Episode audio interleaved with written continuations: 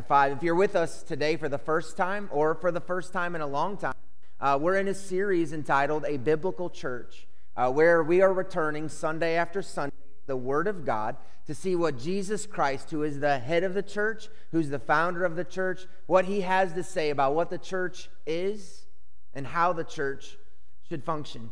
And we care what Jesus has to say rather than so many other voices that want to tell the church what they should be. We care what Jesus has to say because the church belongs to Jesus. He, through his blood, as Acts chapter twenty, twenty verse twenty-eight says, he redeemed, he purchased the church to himself. And as much as Jesus loves the church, though it seems like there's many voices, some in the church, some out of the church, that, that view coming together as, as optional. It's almost like church is treated as, as a spiritual gym membership. So I'm going to use the word gym here to, to say a few things, but I want you to think and, and replace the word gym with the word church in your mind. You know, there's those who go to the gym religiously because they like the way it makes them feel and look. And there's those who go to the gym only when it's convenient to their schedule. There's those who start going to the gym after they get really bad news or know they need to make a lifestyle change. There's those who have a gym membership but never go. They just talk about all the things they used to do. Jesus, though, he loves the church. He calls the church his bride. He calls the church his body. And the, the beauty is that not only did Jesus lay his life down to redeem us, but it is through his mission in the church that he continues his work of perfecting us. Ephesians chapter five is such a beautiful passage as it talks of all that Jesus does to wash us, cleanse us, to make us into a glorious, spotless bride. He chose us when we were flawed, and he makes us imperfect. Or he makes us perfect. And he does that through his work in us and through himself in the church. And so, so far, we've looked at five different biblical characteristics uh, that need to be a part of every New Testament church. Uh, we've looked at how the worship of God is important because we exist for the glory of God. How the Word of God is important. It's what we listen to and it's what we obey. How prayer is us approaching God saying, well, I know what I'd ask for, but I want to ask what you already want. And so we approach God in prayer so our heart aligns to God. We have a biblical community where we can gather together and do life together with Jesus Christ as the center, and in such a way that love and unity is displayed in those relationships in such a way that those outside see in and ask questions, which leads us to then, well, where we were a few weeks ago, evangelism. And what is evangelism? Evangelism is lovingly proclaiming the truth of Jesus Christ with the prayerful hope that God will complete his work of salvation. And this is where we got to two weeks ago, that the work to share Jesus is ours, but the work to save is God's alone. A, a few weeks ago, I was reading a book on evangelism. It was written by an author named Mack. He identified himself as growing up in the seventies. He was a college student in the seventies, and he identified himself as a Jesus freak. He had managed to lead his college roommate to the Lord, and the two of them decided that they wanted to go to the big downtown church of their college town. He described this incident. He was walking in with a bright purple trench coat and bell-bottom blue jeans, sporting an afro. And he said, I walked into a world of crew cuts and three-piece suits. So we sat down on the end, but near the back, so we were nowhere close. And he, he basically described the church service as pretty simple. You know, we sang some songs, and the preacher preached the sermon. And then we got to the end. It, he didn't know it, but it was what people would call the invitation. He said, the pastor said, now, now I, if you're going to leave at all during the service, I want you to leave during the sermon. Don't leave during the invitation, because this is the most important part of the service. The preacher made the appeal during the invitation. If anyone wants to give their heart to Jesus, I want you to come forward. And he said, as soon as he said that, like all these people walking to the front of the building, but he said he didn't find out till later. Many of them were ushers who were just, they were told that they needed to be at the front of the auditorium. The pastor went on to say, if you, if you won't stand for Jesus in a church building, you won't stand for Jesus out in the world. And he's like, that made perfect sense. When he said that, my friend looked at me. He's like, I won't stand for Jesus. Should I go up to the front? And Max said, well, I mean, it won't hurt, right? So the two of them left their seats, and they started walking toward the front, and, and they were so uniquely, well, individually different than everyone else around them. The pastor saw them and actually came off of the platform to meet them, and he said, what can I do for you? Speaking to Mac, and he said, well, I'm just here with my friend. He, he trusted Christ, and he wants to take a stand for Jesus like you asked. And he looked at this boy in the long trench coat, blue, bell-bottom blue jeans and afro, and said, well, are you a Christian? And he said, well, yes, sir. He said, well, would you like to rededicate your life to Jesus? That I, I had no idea what that meant, but it really sounded good. And so he said, well, yes, sir. Yes, sir. At that moment, the, the pastor had both of these boys that had come forward stand up, stand next to him. He said, and he looked up at the television camera that was in the balcony, and he said, folks, these two boys just came forward to give their lives to Jesus. It's the same thing you could do sitting at home where you are right now. Patted the boys on the back, and they eventually made their way back to their seat. And the author, he, he said this. He said, it took me a very long time to understand the moment. Today he serves as a pastor. He's written a book on evangelism, and after sharing his experience, he said, I read you just a bit. He said, I am not opposed to altar calls or invitations. But if I could go back in time, I would share with the pastor to reflect on his words that the invitation was the most important part of the service. How could he think his appeals to the crowd through the words of a man would truly be more important than rightly proclaiming the word of God?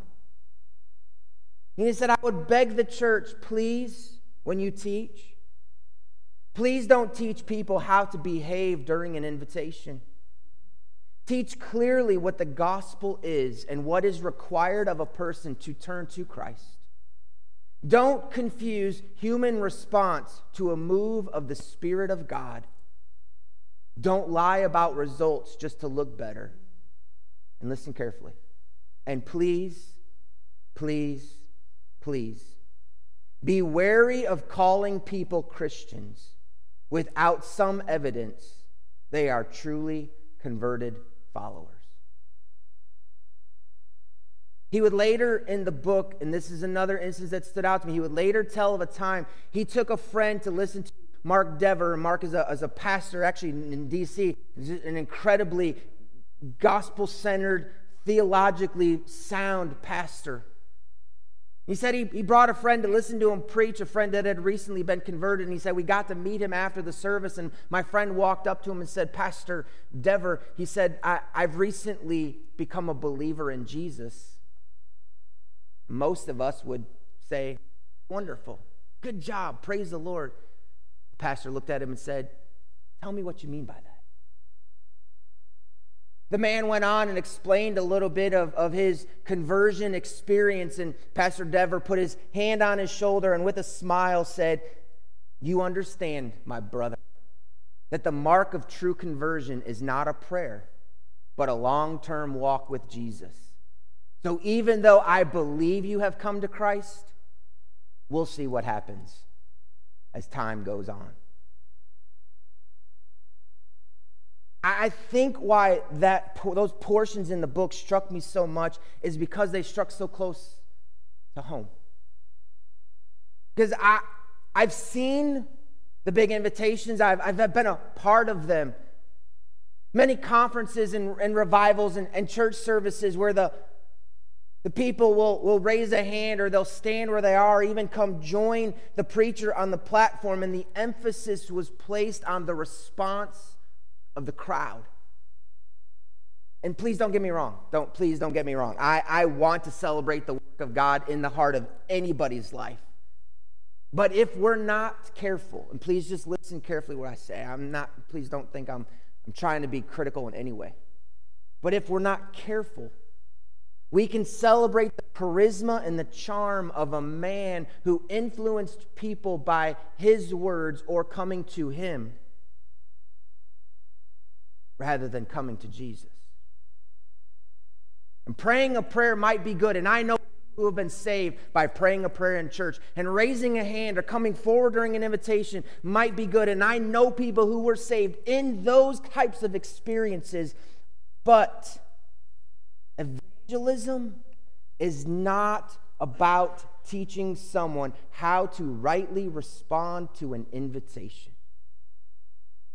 Evangelism is teaching someone to rightly respond to Jesus. So this morning, I'm, we want to return with you back to Matthew chapter sixteen, where a few Sundays we looked at, at two elements of evangelism in, in Matthew chapter number sixteen, where we see the word church first used, and we also see Jesus declaring what the foundation of the church will be. It will be the confession Peter makes of who Jesus is. And so in Matthew chapter sixteen, if you'll join me, verse thirteen, Jesus asks his disciples, who do others say that I am? Verse fourteen, they tell him. Verse fifteen says, but who do you say that I am? And we read these earlier, that's why I'm not reading them now. But verse sixteen is where I want to start. Chapter sixteen, verse sixteen of Matthew. Simon Peter replies, "You are the Christ, the Son of the living God." So Peter's confession is, you are the Christ, you're the Messiah, you're the promised deliverer of Israel, the one we have been awaiting for. You are the Son of God. And Jesus responds in verse seventeen by saying, "Blessed are you, Simon Bar-Jonah, for flesh and blood has not revealed this to you, but my Father who is in heaven." And Jesus is basically saying, you're right, but you didn't figure that out on your own. God revealed it to you. And that should key us in on the work of God in salvation. It's not just about what I do. It's about what God does on my behalf. Verse eighteen, Jesus will go on to say, "And I tell you, you are Peter, and on this rock I will build my church, and the gates of hell shall not prevail against it. I will give you the keys of the kingdom of heaven, and whatever you bind on earth shall be bound in heaven, and whatever you loose on earth shall be loosed in heaven."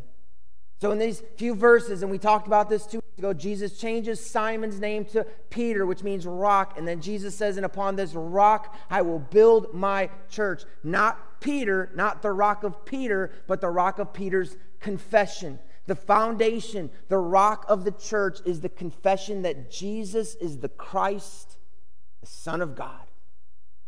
And two weeks ago, we saw in Acts chapter two, this is exactly what Peter takes to the crowd on the day of Pentecost. He tells them who Jesus is and what Jesus has done. And we see three thousand souls coming to Christ and joining the church.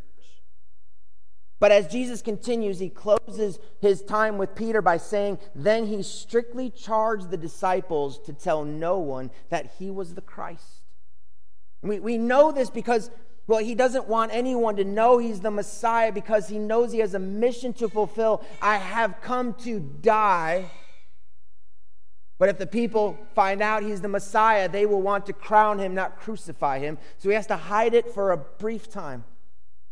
But after his mission is complete, after he, he dies, after he is buried, and after he is resurrected, he, he now gathers his disciples. And as the Great Commission in Matthew twenty-eight, he says, "Go and make disciples of all nations." And in Acts chapter one, he says, "Now be my witnesses unto Jerusalem, Judea, Samaria, and to the ends of the earth." But what follows verse twenty is so unique. His disciples, through the mouth of Peter, are confessing who Jesus is. Now Jesus begins to teach them and them alone what he must do. Verse twenty-one says, "From that time, Jesus began to show his disciples that he must go to Jerusalem and suffer many things from the elders and chief priests and scribes and be killed and on the third day be raised. Now that you know who I am, let me tell you what I must do.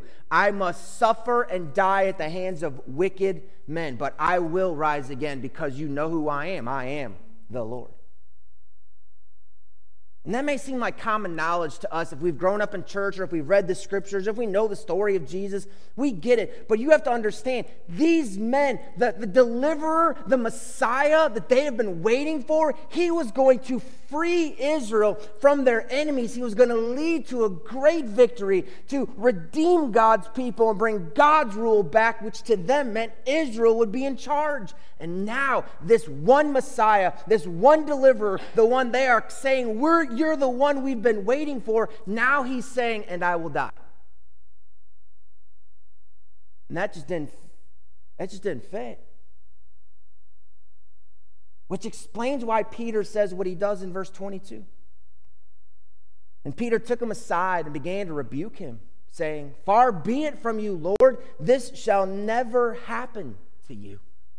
Now please don't get upset at Peter. Like, again, the, the Messiah to Peter was going to bring deliverance, and now that he knows who the Messiah is, the Messiah says he's going to be delivered.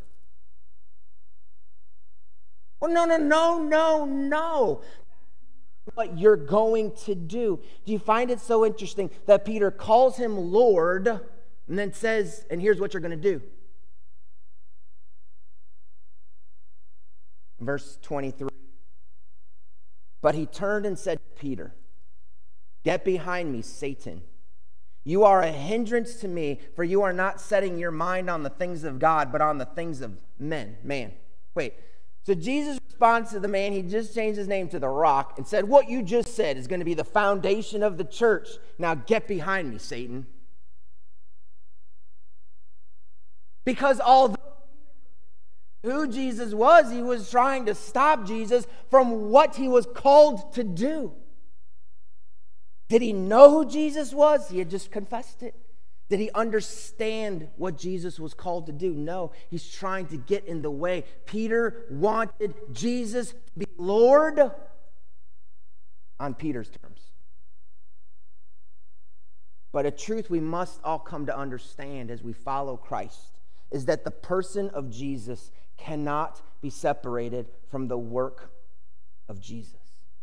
The Christ, the Messiah, the Lord, the Son of God, he came to suffer and die at the hands of wicked men in order to satisfy God's holy and just wrath against sin. And I know there's some of you saying, "Pastor, what in the world does this have to do with evangelism? Evangelism is telling." But see, it has everything to do with evangelism. And I'm not going to say this I'm not going to say this glibly or lightly. It brings great conviction to my heart to say this. It's very possible that many people who are professing Christians will spend an eternity in hell because they don't believe the full truth of who Jesus is. See, Matthew chapter seven, Jesus says it himself. "Not everyone who says to me, 'Lord, Lord,' will enter the kingdom of heaven, but the one who does the will of my Father who is in heaven." And every time I read these words, I'm cut to my heart because Jesus is going to say two verses later, they're going to say, "Didn't we do this and do this and do this in your name?" And he's going to respond, "I never knew you. Depart from me." And departure from Jesus is the sentence to eternal hell. But they called the Lord. And I believe it's so important to understand because the well-meaning and well-intentioned evangelism of many churches and of many Christians lacks the full truth of Jesus. Please listen to what I'm going to say and don't misunderstand me. And if you think I'm wrong, I would love for you to talk to me about this and show me in Scripture, because I am not trying to say I'm right. I'm trying to say my heart hurts.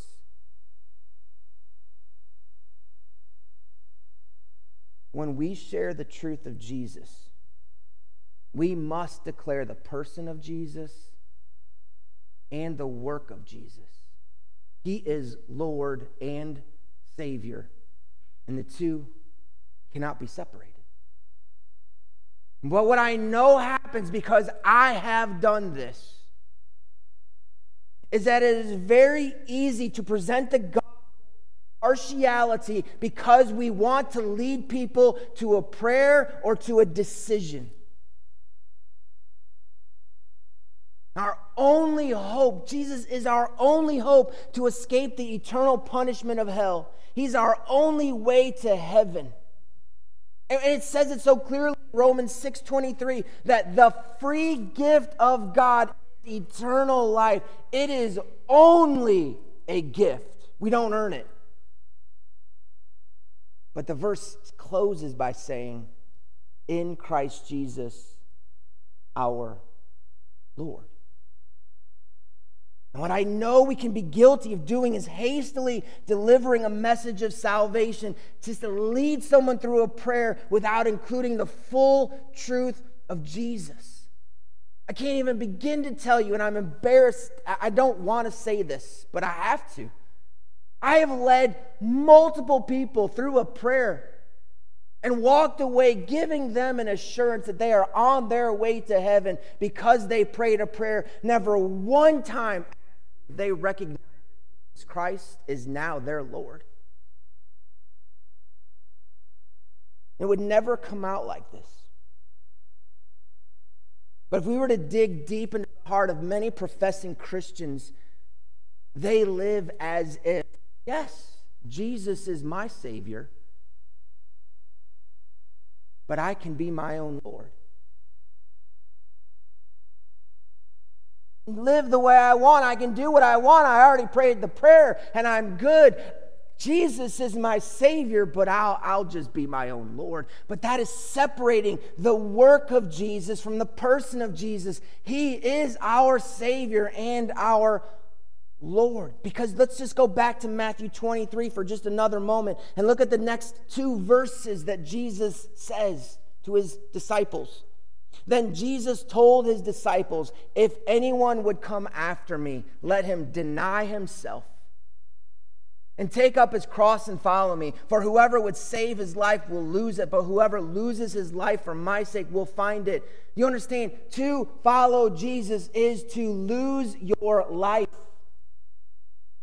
Not that you lose the ability to live, but you lose the ability to live for yourself. You start living for someone else. You're no longer Lord. Jesus is your Lord. It doesn't mean you don't fail, and we fail daily. The Apostle Paul makes it so clear in Romans seven. I do what I don't want to do, and what I know I'm supposed to do, I don't do. But here's the thing. When Jesus is our Lord, it is we have a regular time of repentance where we come back to Jesus and say, I know what I should do, and I keep failing. I am so sorry.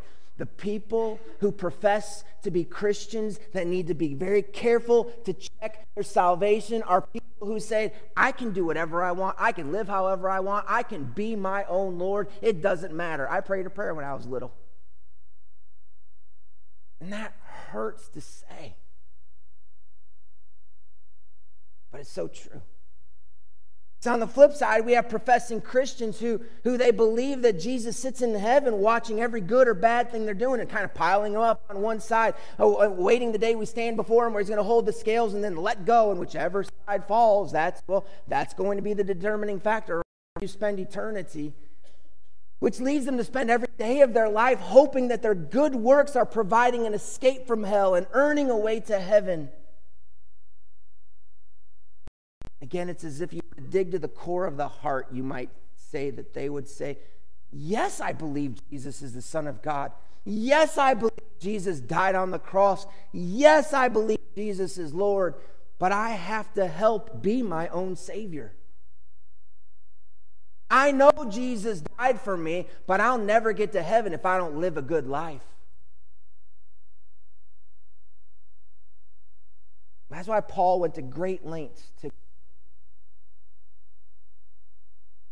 You're saved by God's mercy, he says in Titus chapter three. And you're saved by God's grace.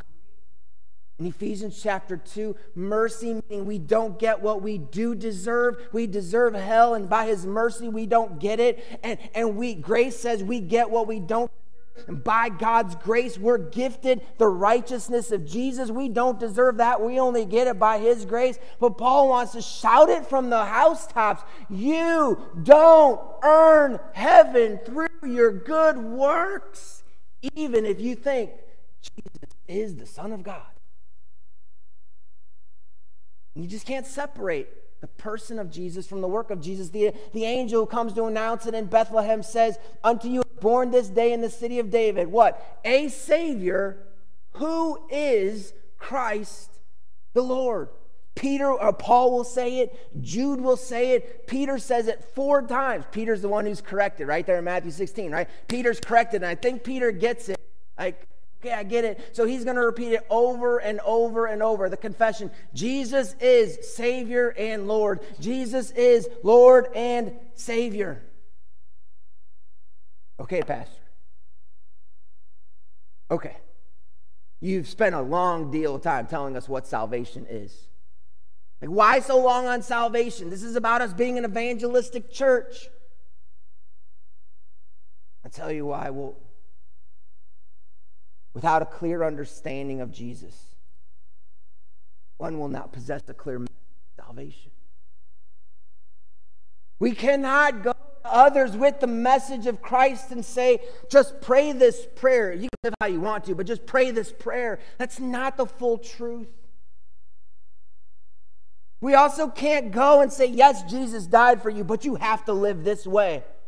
That's, that's not the full truth. Truth of Jesus, either method of evangelism, will leave people who are truly lost believing that they have been saved. Say, ah, oh, that'll never happen. Don't forget, eleven disciples never figured out a true follower. Today, by bringing you to Second Corinthians chapter five. Because in Second Corinthians chapter five, the Apostle Paul beautifully brings the message of salvation to the call of evangelism. Remember, evangelism is lovingly proclaiming the truth of Jesus with the prayerful hope that God will complete his work of salvation. And here's what we read in Second Corinthians chapter five. I'm not going to put up verse eleven, but it says, therefore, knowing the fear of the Lord, we persuade others. So he's going to start saying, we know what comes for those who die in their sins, and we want to persuade them of the truth. But I'm going to begin in verse fourteen. It says, for the love of Christ controls us. Pause. Wait, so that means something is dictating my life. I don't control myself. Love of Christ controls me. Well, is that the love Christ has for me or the love I have for Christ? Yes. I mean, you can't have love for Christ without understanding his love for you. We love him because he first loved us. So his love controls what we do. Goes on to say, because we have concluded this, that one has died for all, therefore all have died. One died in all of our places. That one who died is Jesus. That's our work of our Savior, yes. But keep reading. Verse fifteen. And he died for all, that those who live might no longer live for themselves. Wait, so did he die for me to set me free, or did he die for me so that I can live how I want? No, he died for you so that you can live no longer for yourself. Well, then who do I live for? He finishes it off by saying, but for him who for their sake died and was raised. Oh, you see the beauty in this? Jesus died for you so that you don't suffer eternal death. He offers eternal life so that as you continue to live because he died for you, you no longer live for you. You live for him. Woo. Lord and Savior. Verse seventeen, look at verse seventeen. Therefore, if anyone is in Christ, and Dave, you just said this, he is a new creation. The old has passed away. Behold, the new has come. Verse eighteen, all this is from God, who through Christ reconciled us to himself. You see that? All, all, all this is from God. It's all from God. The plan of salvation was God's plan. The accomplishing of salvation was done by God. And guess where you go through Christ? To God. He reconciles us to himself. And then it says, and gave us the ministry of reconciliation, verse nineteen. That is, in Christ, God was reconciling the world to himself, not counting their trespasses against them, and ha, entrusting to us the message of reconciliation. That is evangelism. You and I understanding that through Christ we have been reconciled to God, and now we take that message to others. Oh, and what's the message that we get to take to others? I think this is one of the greatest verses in all of the scriptures. Second Corinthians five, twenty and twenty-one. Therefore, we are ambassadors for Christ. God, get this, making his appeal through us. Ha! God uses us. us to appeal to those who aren't reconciled to him. How, how many times have we ever said, you have got to understand, I am God's and you can be too. He's wanting to appeal to people through us. We're ambassadors. Paul says, we implore you on behalf of Christ, be reconciled to God. And then this, this just should set off fireworks in your heart. For our sake, he made him who knew no sin, so that in him we might become the righteousness of God. I know that there are, but that is one of the greatest verses in the Bible. I know there's others, and I know you have your favorite, but that verse, God made him who knew no sin to be sin, so that we in Christ might become the righteousness of God.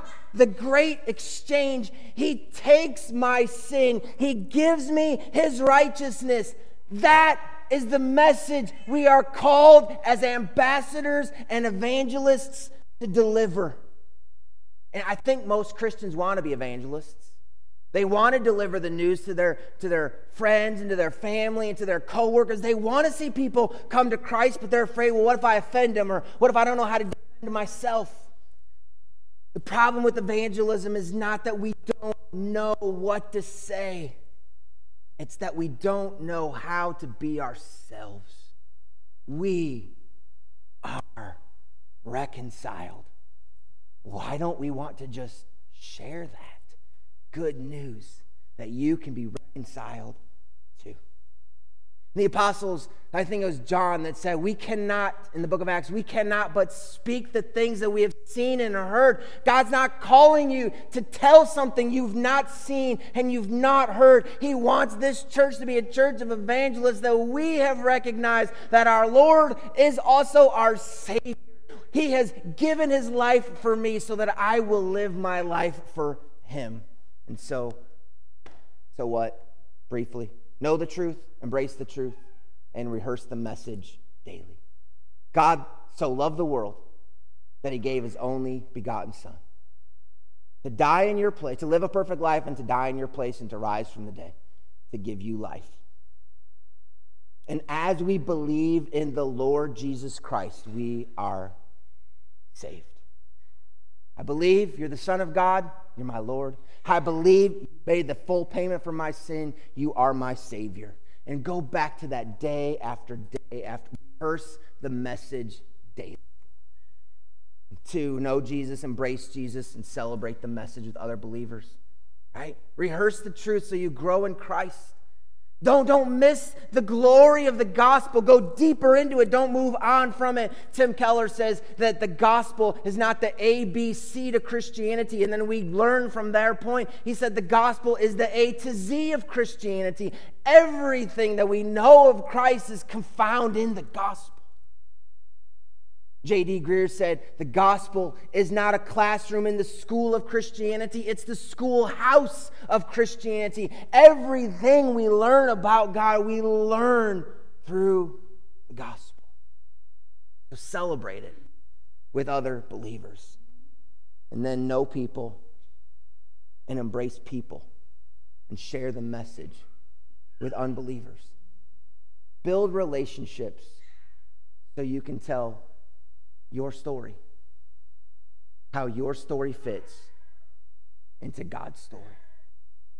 I'm not good at that. I listen. I remember telling of a, of a lady who was blind. She could not read and write. She came to know Jesus, and here's what she asked the missionary to do: "Will you give me a Bible? Will you underline John three sixteen in red? Will you put a marker in the Bible for me?" And she went out to her community. And she stood in the marketplace, and she stood outside of schools, and she just cried out, "Can anyone here read French? Can anyone here read French? Can anyone here read French?" And when someone would come up and say, "I can read French," she would hold that marker up, and she said, "Could you read the ver- could you read the words that are underlined in red for me?" And they would read out loud John three sixteen, and then she would say, "Do you know what that means?" That missionary said, there are twenty-four full pastors who came to know Jesus because this woman was what she knew to do. She shared her story in his.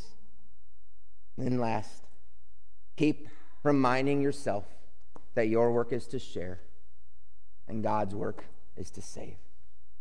I, I, I won't belabor the point, but I had dinner a few weeks ago with a man whose wife has been praying come to know the Lord for years. He knew he was going to show up on a evangelism day.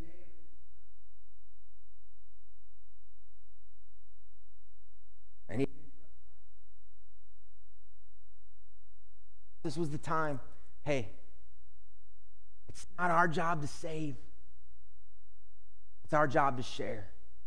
We sow seed, and God in his time reveals the truth of Jesus to hearts.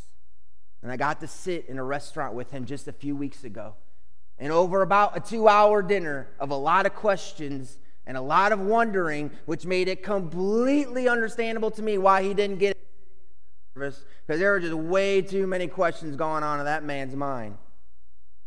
But as the Bible was opened, and questions were asked, and the Lord began to do in his heart what he did in Peter's heart. He revealed the truth.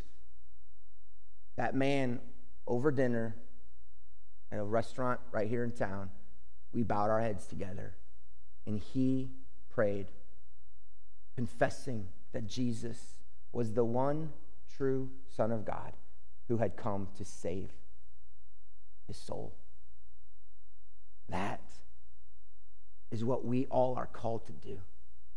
We are called to share the good news of our story and how it fits in his story. And again, Miss Carolyn had no idea that we were gonna that what my sermon was about. We didn't talk at all.